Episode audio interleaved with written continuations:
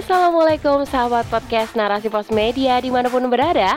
Di sini Dewi Nasya kembali menemani ruang dengar Anda dalam rubrik Medical Pilihan yang berjudul Waspada, Cacing Pita Mengintai Kita oleh Dokter Hewan Lailatus Sa'diah. Cacing adalah salah satu hewan yang sering kita temui dalam kehidupan. Bahkan tidak jarang pula kita temui pada usus hewan ternak sebagai asal bahan pangan ataupun pada organ lainnya.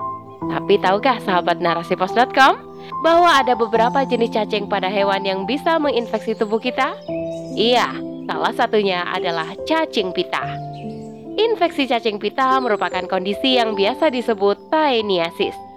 Cacing pita adalah sejenis cacing parasit yang berbentuk pipi. Beberapa dari spesies ini dapat menginfeksi manusia. Infeksi lebih sering terjadi pada suatu daerah di mana fasilitas sanitasi kurang baik atau karena adanya kontak dekat dengan hewan terinfeksi. Adanya penularan penyakit asal hewan ke manusia disebut zoonosis. Perlu digarisbawahi bahwa tidak semua penyakit asal hewan adalah zoonosis. Namun, penyakit yang bisa menular dari hewan ke manusia atau sebaliknya dikategorikan sebagai penyakit zoonosis. Infeksi cacing pita pada manusia acap kali diakibatkan makan daging sapi, babi, atau ikan yang kurang matang atau mentah dari hewan yang terinfeksi. Spesies cacing pita yang berasal dari daging babi adalah Taenia solium dan spesies yang ditemukan pada daging sapi adalah Taenia saginata. Selain infeksi cacing pita pada sapi dan babi yang berbahaya bagi manusia, ada juga infeksi cacing pita pada ikan yang bisa menular pada manusia. Nama cacing pita pada ikan adalah Dipilobotrium latumatau. Sedangkan penyakit zoonosis yang ditimbulkan atas infeksi tersebut dikenal dengan Dipilobotriasis. Namun untuk kesempatan kali ini kita fokus dulu membahas mengenai cacing pita yang berasal dari sapi. Nah, teman-teman narasi pos, Perlu kiranya kita memahami siklus hidup dari Taenia saginata agar kita bisa memahami bagaimana kiranya kita bisa tertular penyakit zoonosis ini. Di mana manusia akan terinfeksi apabila telur masuk ke dalam tubuh sapi melalui pakan yang tercemar oleh telur atau proglotid gravid taenia. Kedua, dalam saluran pencernaan sapi, telur menetas menjadi onkosper yang kemudian pecah. Kemudian, Onkosfer yang pecah menginvasi mukosa usus dan bermigrasi masuk ke otot menjadi cysticercus. Cysticercus ini dapat bertahan hingga beberapa tahun. Manusia akan terinfeksi apabila mengkonsumsi daging mentah atau tidak matang yang mengandung cysticercus ini. Kemudian, di dalam saluran pencernaan manusia selama kurang lebih dua bulan, cysticercus tersebut akan berubah menjadi cacing dewasa yang mampu bertahan hingga beberapa tahun dalam tubuh manusia. Cacing dewasa akan melekat di mukosa usus dengan skolek atau pengait yang terdapat di bagian mulut.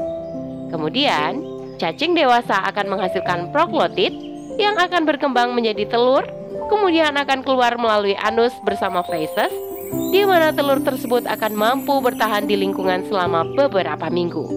Begitulah seterusnya berkaitan dengan siklus hidup Taenata Saginata ini. Kemudian, kita akan membahas cara penularan. Infeksi Taenia ke manusia dapat melalui makanan, yaitu mengonsumsi daging sapi yang telah terinfeksi Taenia, kemudian tidak dimasak dengan matang sempurna atau masih mentah. Infeksi sistiserkosis akan menyebabkan gejala klinis pada saluran pencernaan manusia namun apabila mengkonsumsi sayuran atau makanan yang tercemar telur taenia, maka cacing tersebut akan tumbuh dan berkembang menjadi cysticercosis yang terdapat pada jaringan otot manusia. Nah, adapun gejala klinis pada manusia umumnya tidak menunjukkan gejala. Namun, pada sebagian khusus pasien terinfeksi akan mengalami rasa sakit pada perut dan diare.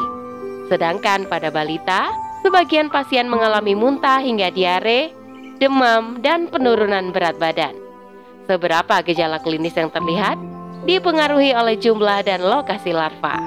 Untuk mendiagnosis taeniasis pada manusia dapat berdasarkan gejala klinis yang dialami pasien yang disertai dengan pemeriksaan keberadaan telur, proklotid, dan cacing dewasa pada feses. Selain itu, diagnosis taeniasis menggunakan uji ELISA untuk mendeteksi keberadaan cacing tersebut.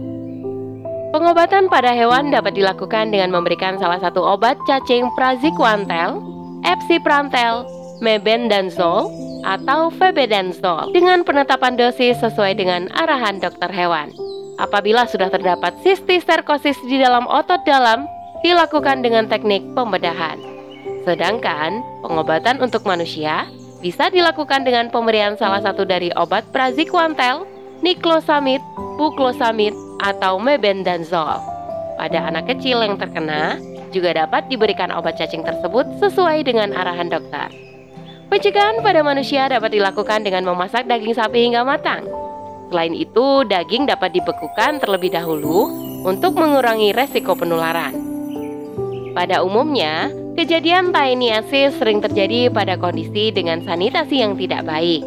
Maka, untuk mencegah taeniasis juga dapat dilakukan dengan menjaga kebersihan lingkungan. Nah, demikian ya teman-teman. Sedikit pengetahuan berkaitan dengan infeksi cacing pita yang bisa menginfeksi manusia. Islam mengajarkan menjaga kebersihan. Salah satu cara untuk mencegah terinfeksi cacing pita adalah dengan cara senantiasa menjaga kebersihan diri dan lingkungan. Rasulullah pun menganjurkan untuk kita senantiasa menjaga kebersihan.